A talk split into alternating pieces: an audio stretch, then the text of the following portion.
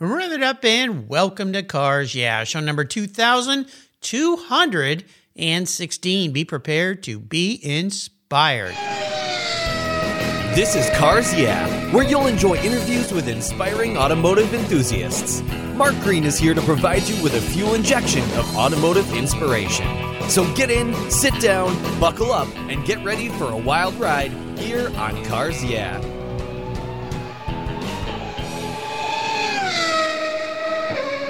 Hello, inspiring automotive enthusiasts, and welcome to Cars Yeah. Today I'm in Sherrills Ford, North Carolina, with a very special guest by the name of Jim Cozy. Jim, welcome to Cars Yeah. Do you have any gear, and are you ready to release the clutch? Yes, sir. We'll sidestep it and make something happen. All right. He knows what he's doing here. Now, before I give you a proper introduction and we dive into your world and your company, what's one little thing that people don't know about Jim Cozy? Jim Cozy loves to cook. To cook. Oh, good. Well, what's for dinner tonight? So, my real specialty is Italian, but what I what I enjoy the most is making something of nothing. Right. So, did you ever have your wife say, "There's nothing to eat in this house"? Say no more. I, I don't know. My mind sort of works that way with ingredients and flavors and and being able to throw all of it together. And all of a sudden, I've had way more successes than I've had failures. Well, that sounds like fun. I think that's pretty cool. That's something I'd like to be doing more of as I get more time later in my life is learn to be a better cook and try different things. Sometimes we tend to fall back on the staples and it's easy and it's fast. But you're right. Sometimes it's fun to look in the fridge and go, okay, what, how, what can I invent out of all this? I love it. I just said, here, here, here, here, here. Okay, stand back. I'll call you in about 20 minutes. Well, we'll have to uh, get together and you can give me some lessons. How does that sound? You got it. Let me know when you're uh, let me know when you're near Charlotte. We'll All right. That. that. sounds like fun. So let me give you a proper introduction. Jim Cozy serves as the Director of Business Development for suspension specialist RideTech. He has over 30 years of high-level business development in automotive specialty and television production industries. His career has included time with B&M Racing Performance Products, Super Press, Zoom Performance Products, and Hurst performance. Jim has extensive experience globally in emerging distribution and sales programs, brand positioning, and new product development. He was part of programs by Detroit's Big Three, including the original SVO Mustang, Oldsmobile's DRCE engine package, historic Ford GTs, and the Hurst automobile. He served as chairman of the board of SEMA and spent three terms on SEMA's board of directors. Jim's a private pilot who loves powerboats and helping his young son's budding race career. Oh, now we know how to spend money. Jim, we'll be back in just a moment, but first a word from our sponsors. They put some fuel in our tanks here, and we'll be right back. Give them a little love, please.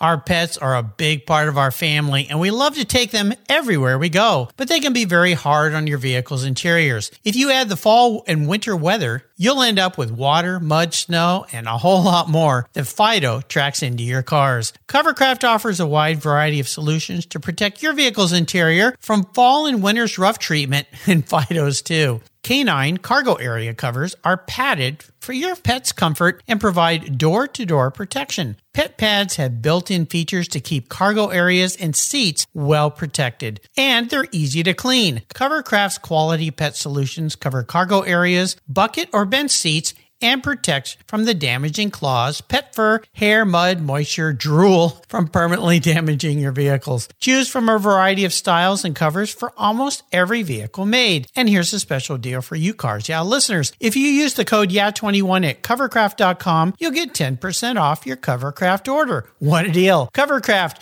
protecting the things that move you and making life a lot easier with the pets we love so much. Covercraft. American Collectors Insurance is my go to for all my classic car insurance needs.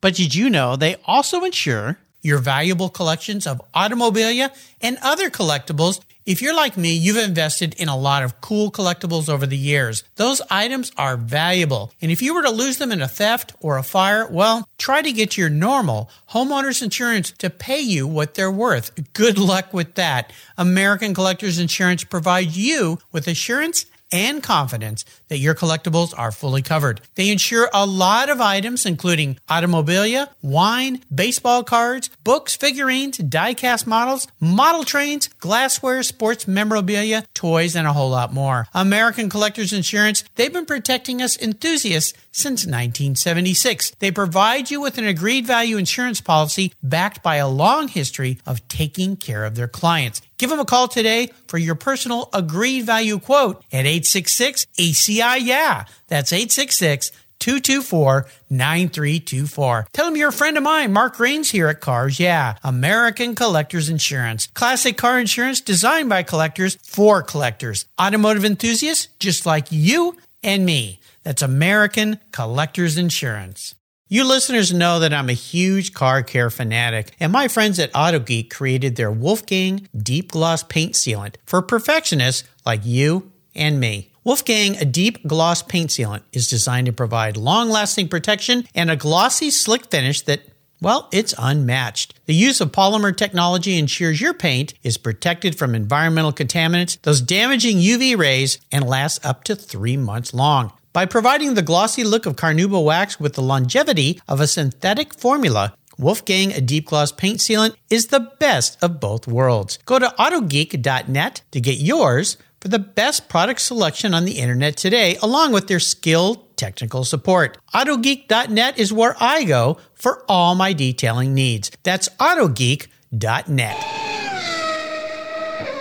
So, Jim, we're back. So, uh, I always like to say, let's dive a little deeper into the corner. Your son is a racer. You know all about that and the importance of that. But I want to talk about your career at RideTech because this business, this company, my goodness, you guys are involved in so many different things. And maybe we start with an incredible wide selection of products. You guys offer products from muscle cars, classic cars, late model muscle cars, truck, Corvettes, street rods, customs. I mean, you name it. Tell us about RideTech.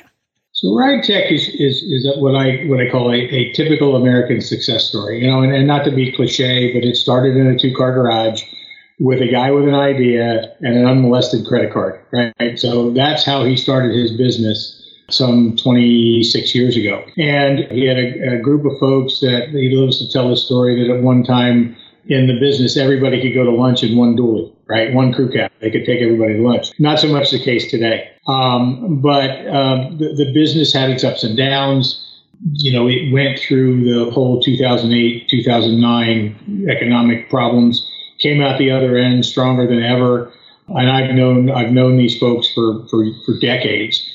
And in about 2013, they approached me about, uh, I was coming out of the, the television business at the time, and approached me about joining the company and, and building it to, you know, I, I hate to be cliche with the next level, but building the company and running it forward. And I think in, in, in his, in, in the family's mind that at some point in time, you know, they, they, they weren't going to own it forever, right? So, so you have to prepare a business to do that. And with my experience in drivetrain and suspension over the course of the years. And, and more importantly, the, the, the business uh, experience that I had that, that, that, as you mentioned, had, had reached you know globally. I looked at that as a as a, a, a welcome challenge and happily joined them. Actually, started as uh, helping them as a consultant and working through it for a couple of years until we we had some real clear direction on where where we wanted to go. And I think the the story I always remember is that is that I, I went up there on a Sunday afternoon. Nobody was around. Took me into the into the factory and instantly looked around and said, "This this place has got its act together." It was clean and numbered, and everything was in its spot. There was no helter skelter going on around around there. And I said, "This is my kind of place." And so uh, help them grow that business from where it was to uh, where it really wound up, I'd say in 2000 and uh, I'm trying to think here, 2019, when Fox Factory acquired it from the uh, Voelkel family. From that point, I didn't know, you know, the, the folks at, at Fox asked me, would you stay? And I said, yeah, sure. I mean, I liked what I was doing. I liked the people. I liked the product. I liked the challenge. So that kind of brings us to present day, which RideTech today versus three years ago is a the company has the same values and the same core uh, work ethic that you get out of the Midwest. The difference is is that we have resources today that allow us to do the things that we want to and need to do and the market demands. And so those are the big changes that I see in RideTech today. The quality never had to improve because it was always top notch. The design, the engineering, and how we did things was always top notch. And, and what we learned over the years is that it was very easy to take a mid 60s muscle car, for an example.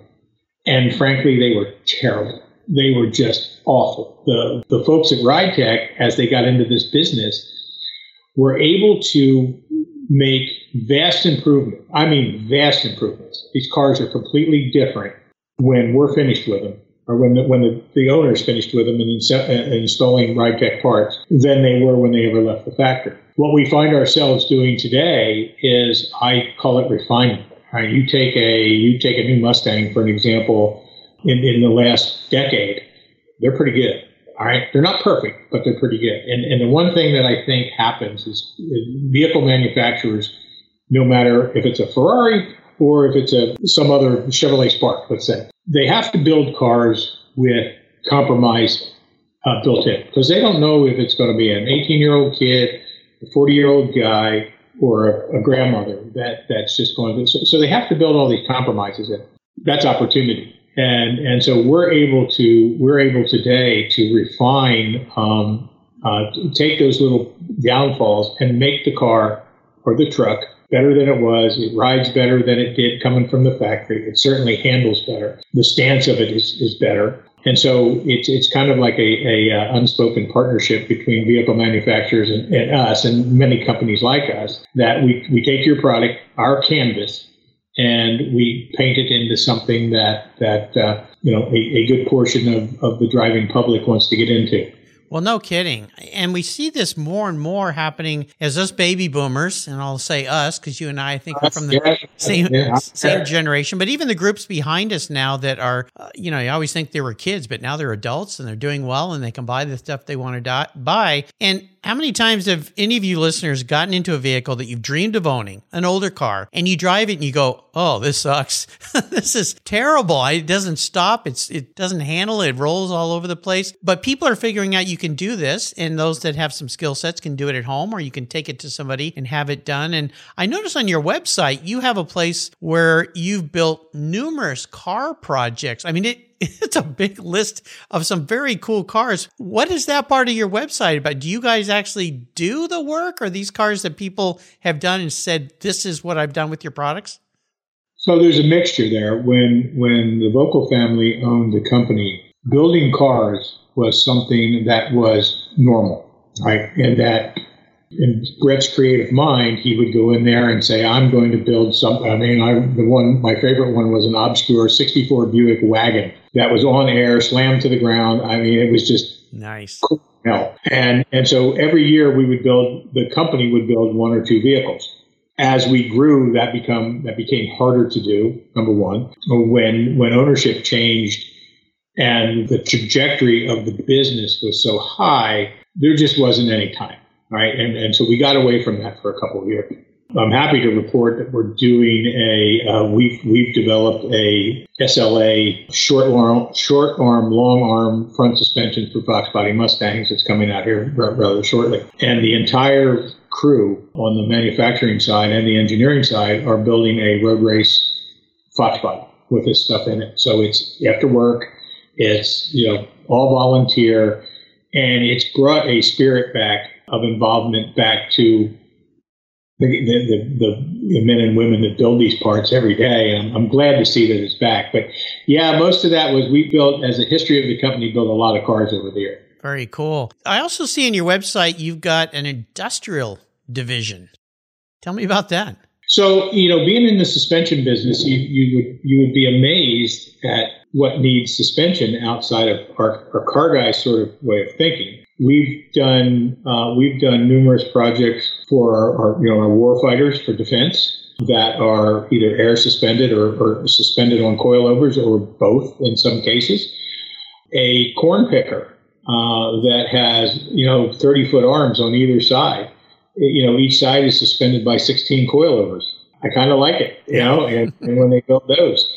So we look at our capabilities of what we have and take the you know take the tunnel vision view of out of it right so we have a we have a tubing bender that's about the size of a small bus that can bend a three inch bar wow Okay, so we build we build sway bars all day long, but there's so many things that we can do that is a tube and needs to be bent. Same with laser equipment. Uh, we've got laser equipment in there now that automatically cuts and copes and and does all kinds of wonderful things to make a good product even better. So the industrial side, and and there's also a, a private label side in there that we build products, uh, specific products for certain, you know, just for certain people. And I wouldn't, I wouldn't look at that as your typical white box lower cost product. We don't, we don't play in that in that particular arena. But it's very specific. If it's something that's within our, our wheelhouse and our capability, um, we'll certainly take a look at it. If it's good for the customer and good for us, we'll we'll, we'll try to do some business. So, when it comes to distributing your products, is it primarily direct to consumer, or are your products available in a lot of different places? So it's, it's an interesting mix of how we go to business. So RideTech started in the direct to consumer business. And that's, you know, they went to a show, they sold something, you gave them a credit card, they gave you a part, you sent them down the road, and that's how, that's how it worked. As the business grew, we have a unique mix of, we basically have seven, seven different distribution channels. Wow. So we have direct to consumer and direct to consumer uh, live and direct to consumer via, via web sales.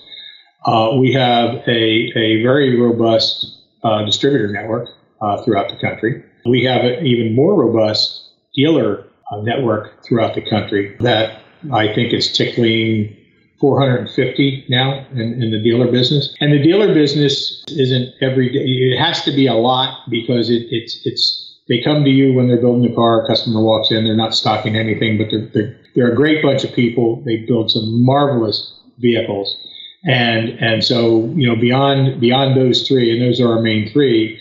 We have a defense channel, we have a commercial channel, we have a private label channel that that uh, uh, that we distribute products out through. So yeah, we, we have our fingers in, in pretty much everywhere. Sounds like it. And I see in your website, if I want to get a catalog, you have that too. That probably goes back to your roots was the catalog industry. That's the industry I worked in for many, many years. And then this little thing called the internet came along and we thought, oh, I think there might be something to this.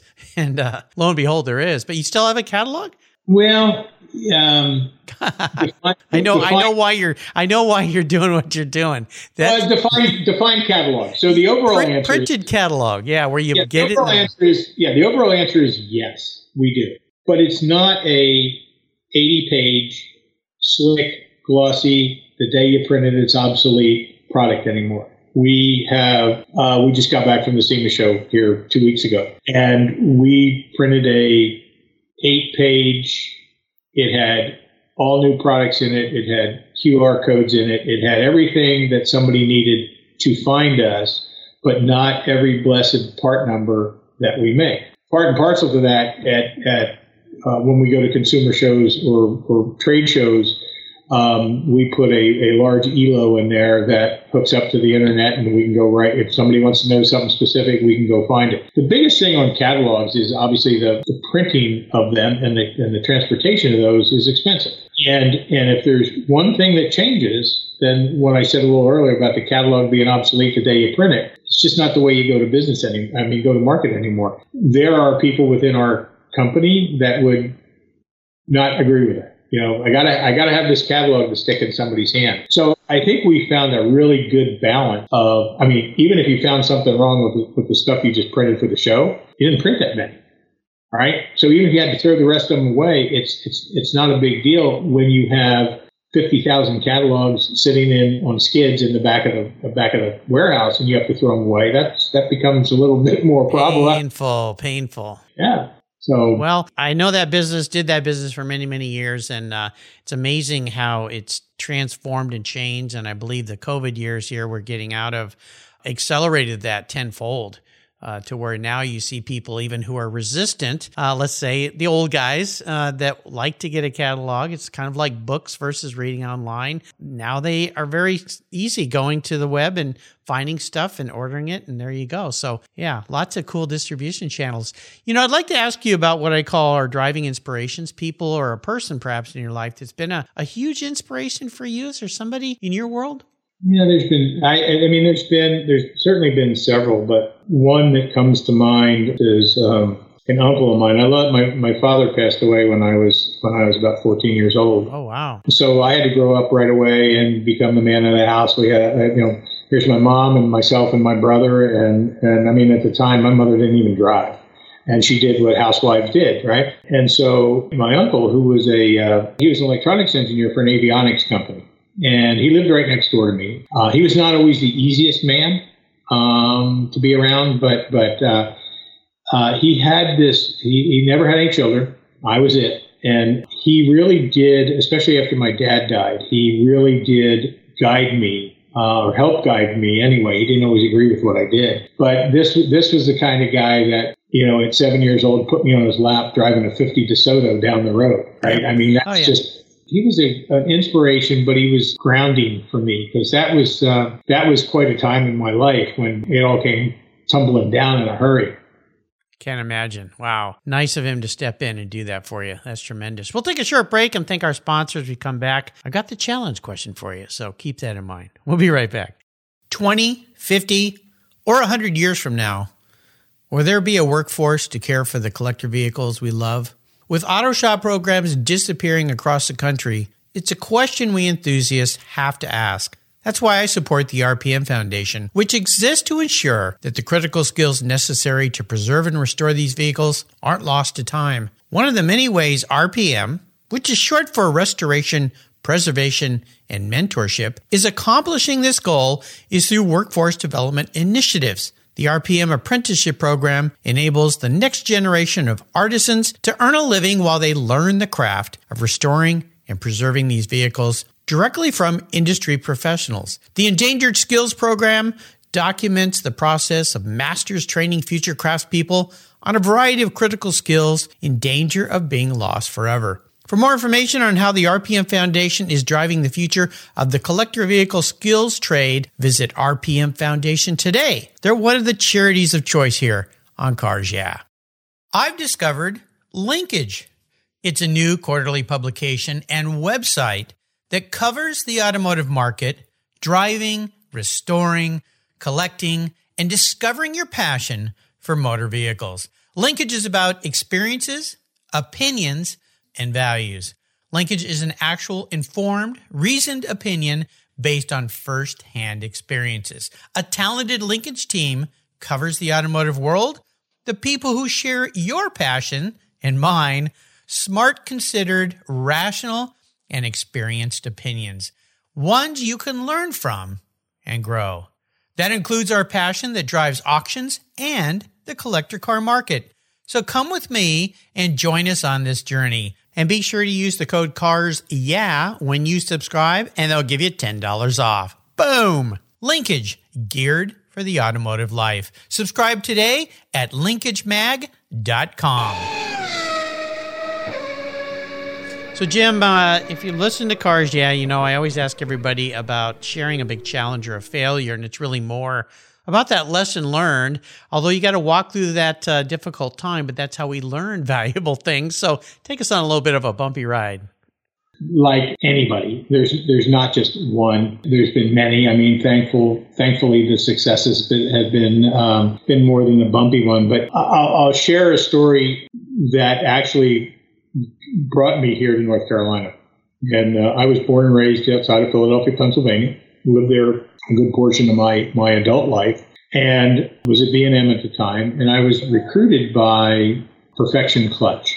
Now, for the for the guys that are in our our generation, uh, Perfection Clutch and the iconic Zoom brand of clutches and ring and pinions had had just fallen forgotten. At the time, Perfection Clutch was uh, owned by uh, the Marmon Corporation out of Chicago, which was a conglomerate of about 130, uh, 138 companies under one umbrella.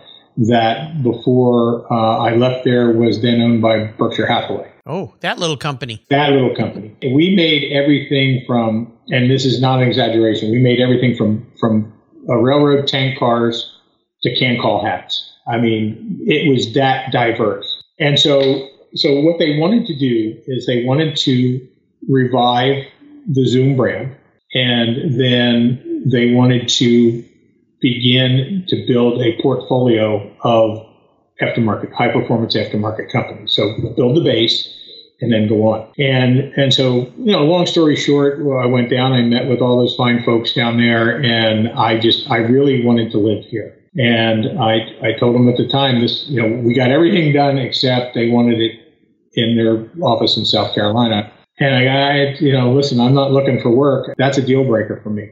And uh, and long story short, we wound up here, and we wound up here just outside of Mooresville, North Carolina, for lots of good reasons. You know, in my mind, there was the clutch business, and then there was the clutch business that we were going to to go and and build. And the biggest argument that I had for Mooresville was I can put a pin in the building, go out 15 miles, and get any service, any coating, any machining, any material, any any any any simply because of the NASCAR presence here in Mooresville. Oh yes. So so we we opened up we opened up a 10,000 square foot building here, and we started to go after the clutch business. The first part was to establish um, reestablish the brand. Once we reestablished the brand, we, we established the distribution that it would need. Then we started to build innovative products within the Mooresville unit. We started to build eight inch multi disc race clutches. We built the first multi disc street clutch that you could stick in your car and drive that wasn't an on off switch. And the reason was at the time, I mean, 500 horsepower out of the factory wasn't a big deal, and these cars were driving right through it. So we made we made our mark, and we were going along just making things happen. We took the thing from zero to a lot in one year. We kept growing the second year, and then the third year, gas hit four dollars a gallon in Atlanta, Georgia. I mean, that spread like wildfire, and honestly, it was like somebody cut the phone lines. It just stopped. And we managed to keep going for about another year and a half, but we just we, we hadn't reached critical mass and we, we just couldn't outrun the economy at that time. And the sad part is is that that I had assembled a group of people here that were just amazing, right? And just no wasn't in their vocabulary, can't wasn't in their vocabulary, and we made five years worth of items happen in, in two, two and a half years. And, and the business showed that. Well, under a corporation the size of Berkshire Hathaway, we were we were rounding dust, right? Yeah, yeah. And so, so the, the sad part of the story was it it it moved back down to um, it moved back down to South Carolina. They told me, said, look, we we have a place for you come. And I just said, no, I didn't want to do it in the beginning. I don't want to do it now. And the funny part is, it's like it started out in the ground. We rose it, we rose the up above the ashes, and today it's back down in the ground. That one hurts for the amount of time and work and effort and the, the, all the effort that those folks put in. And, and uh, we certainly tried to make sure that, that nobody, you know, nobody got hurt uh, in terms of employment. We were able to place a bunch of people around this area because I mean they were they were so talented and, and, there was there was a bit of a need at the time. So so that all worked. But that one that one was a uh, I, I probably could give you a hundred of them, but that one that one sticks. Well, isn't it amazing how one thing can tumble everything? And boy, are we repeating history, I think. Fuel prices. Um, yeah. I don't know that, and maybe they, I think they know it now, the world or people know it now, how little blips. I mean, 50 cent blips, and they're not little, but dollar blips or more, as we've seen, it affects everything. And you look at what we're dealing with now financially in the country, and you know, you can't ignore that. You just can't because it, it just wipes out everything. It makes everything difficult. And uh, I don't understand. Well, I guess we could go down that path, but we're not going to today because it gets political. But, uh, but, but, but I do want to say one thing. Here's the difference. Okay in 2008, when it hit $4 a gallon, I mean, things just shut off. This time around, when it hit $4 a gallon, or $5 a gallon, or $6 a gallon, whatever. Or know, 750 in California. Depending on where you were in the country, right? We felt a slowdown in business, but we weren't going out of business. Right. And that, that's not just RideTech. I mean, talking to my contemporaries throughout the industry, you know, everybody kind of seen the same thing. So you had you had roughly what two years of stimulus money, right? Which just just made everybody's business go off like a rocket. And I, I, kept telling our guys in the sales department, I go, don't don't don't get used to this, right? Yeah. going to be a time, and I can't tell you when. I wish I could, but this is going to slow down, and sort of gas prices started going up and that sort of thing. So we, we felt it, but um, there wasn't there wasn't the the giant crater that we had back in 2008. Yeah, well, there was a lot of other things going on then too, and oh my gosh, yeah. But uh, those are stories for another day that could consume a lot of time for us here. I want to talk about something more fun, and that is special vehicles in your life. Is there one car that really stands out for you?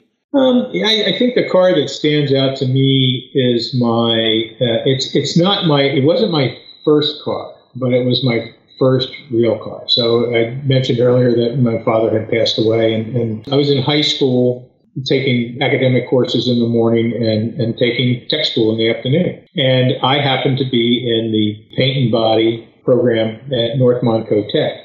I had gone out and I had purchased a 67 Camaro, dark blue, uh, white vinyl top, light blue interior, four speed, 327. Remember that car like it was yesterday. And it was okay. It was rough. And I spent my entire 15th year of life restoring that car at school. And uh, I remember, it so we refinished everything, and uh, motor motor part was fine, and it, it was looking pretty good. I, I remember that we were we were getting to a spot where a it was time to get a driver's license because you had to be 16 in Pennsylvania at the time. Yeah. The car was about finished. I had a date Friday night, first date with this gal, and so the permit shows up on Wednesday. We skip school Thursday and go down to the, you, you drove a course in Pennsylvania at the time. I go down there, this thing wasn't 24 hours old. He hands me my driver's license and wanted to know how I knew how to drive so well. That's a, that's a whole other story. Yeah. And, uh, and picked up my car that morning, that Friday morning, and off I went. The rest was history. So that one, that one sticks. I've had, I've had a lot, and I'm sure as you have, you know, you sold one to get the next one and I and, and the whole line of those things, I wish I had them all, but uh, it didn't it didn't work that way. But that one's pretty special. Well, gosh, 67, 68 Camaros were just cool. I mean, those were the the eras, you know, nice cars.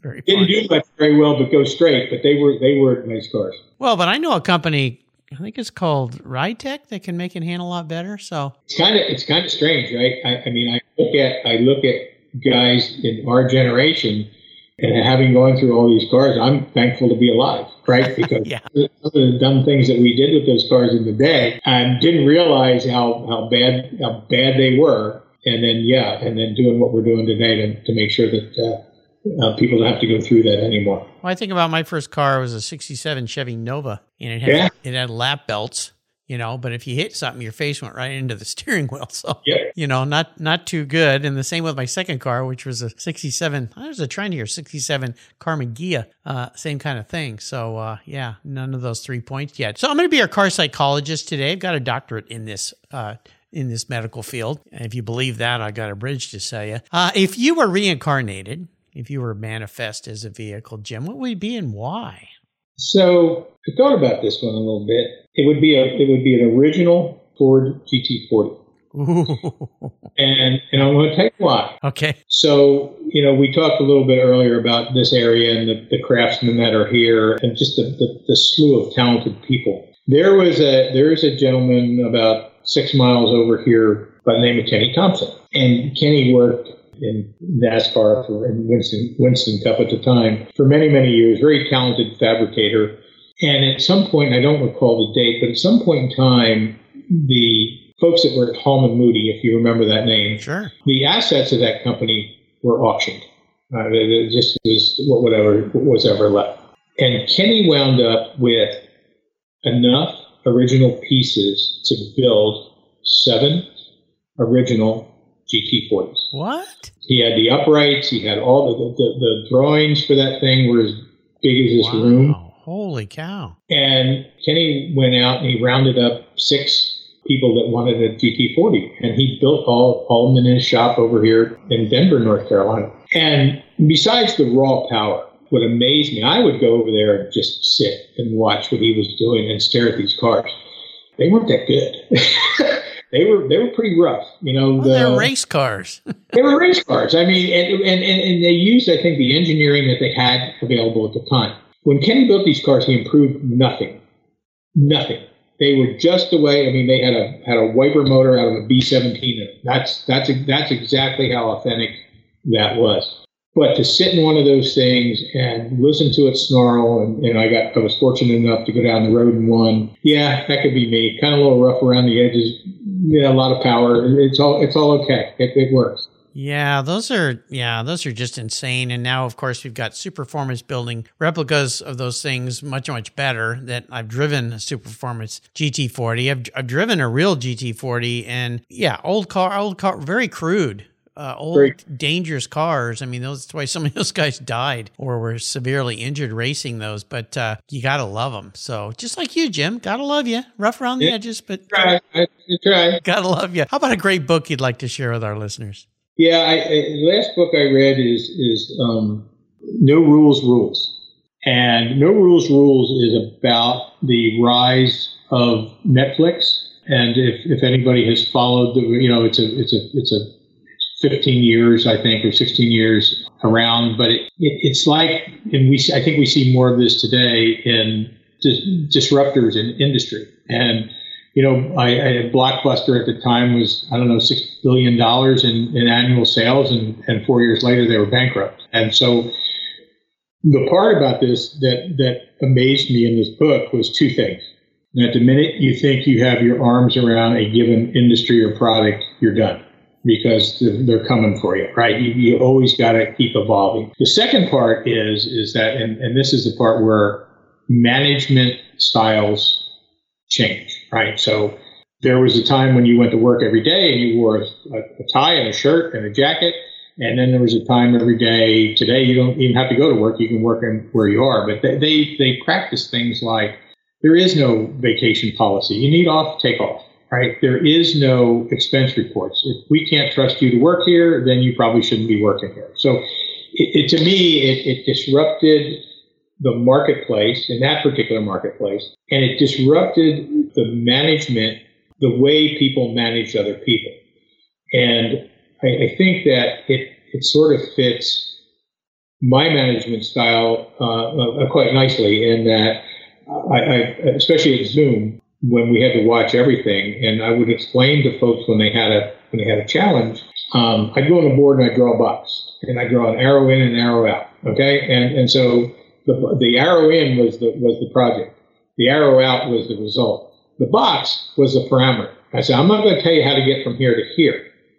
Just stay in the box, make sure I don't go to jail, don't make us broke, mm-hmm. and we're going to we're going to talk about it at the end. Now, I may have some suggestions, maybe none, maybe some, but to me, to this day, it's always about helping people grow within what they do, and especially especially young people coming up. I think that that when you start looking at, at college today, um, and I watch I watch what they're teaching. My, my son studies business management, and I look at some of the stuff that they're teaching, and I'm going kidding me?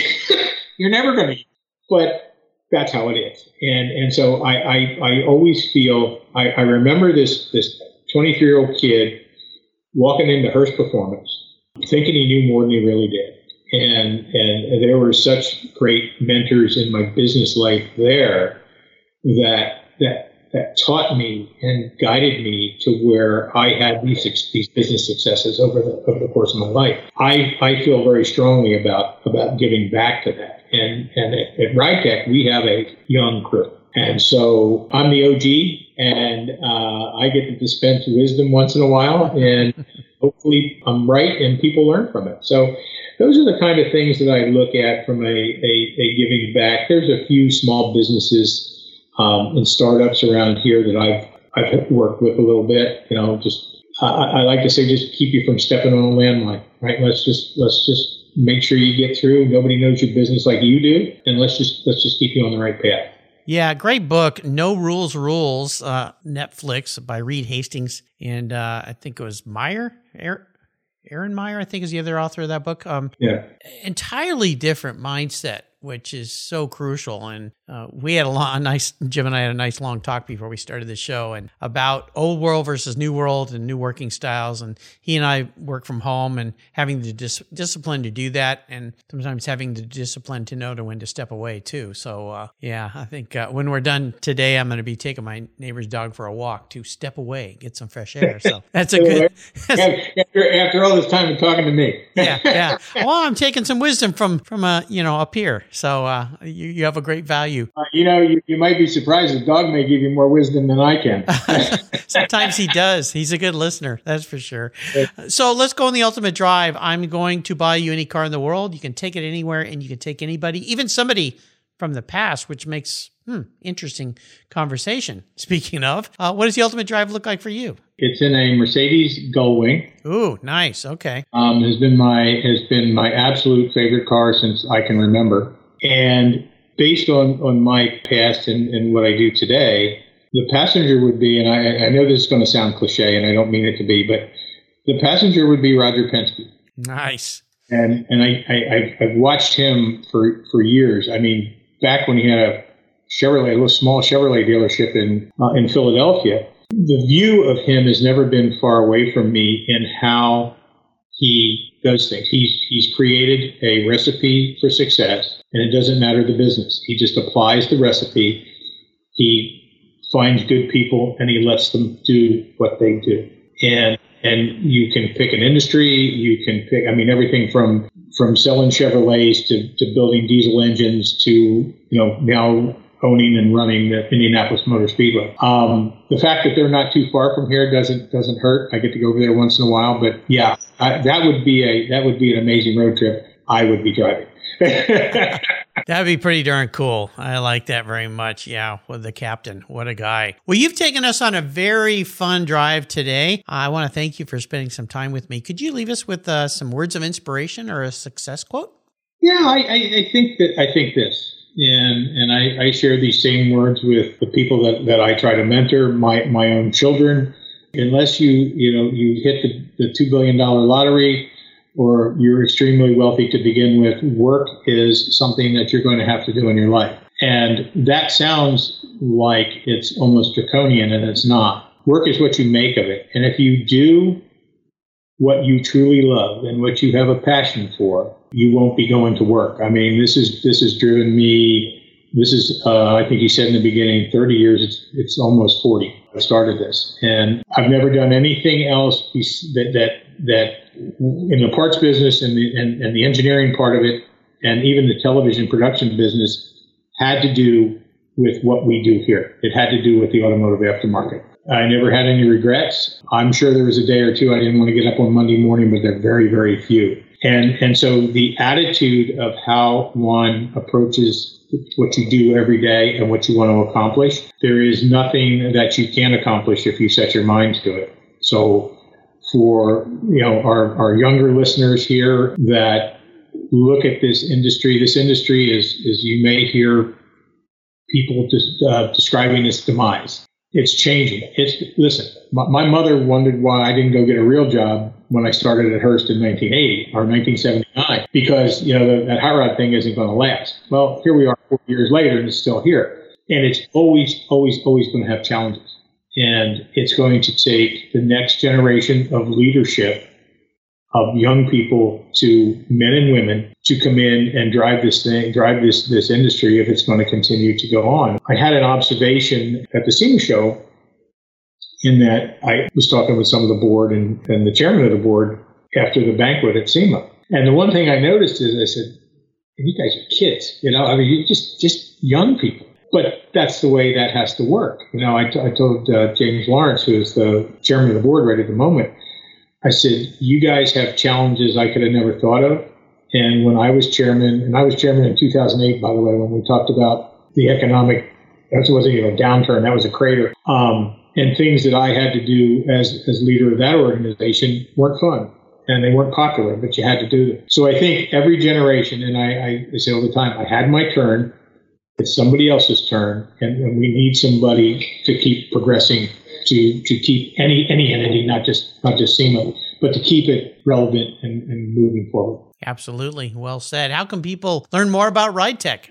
So, ridetech.com is chock full of information um, from product to ordering to uh, tools in the back on how to how to set shock height, how to set what springs you need, um, how to look and calculate motion ratio. Um, we have a crack sales team. Uh, the toll free number is on there. You can, you can call them at any time and, and get some help with what uh, uh, whatever your, your, your problem you're facing might might be.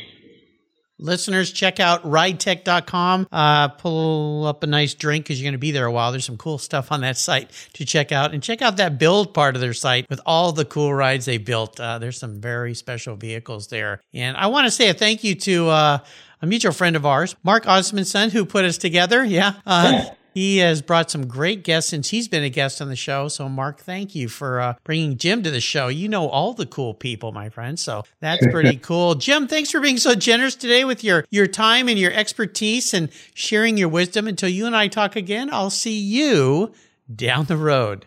Thank you. Thank you for having me, Mark. I appreciate it. Absolutely. This was great. Thank you so much for joining us on today's ride here at Cars Yeah. Drive on over to carsyeah.com to find show notes and inspiring automotive fun.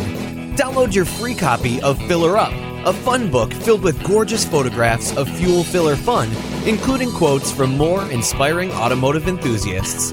Download your copy today, and we'll see you next time on Cars Yeah! Yeah.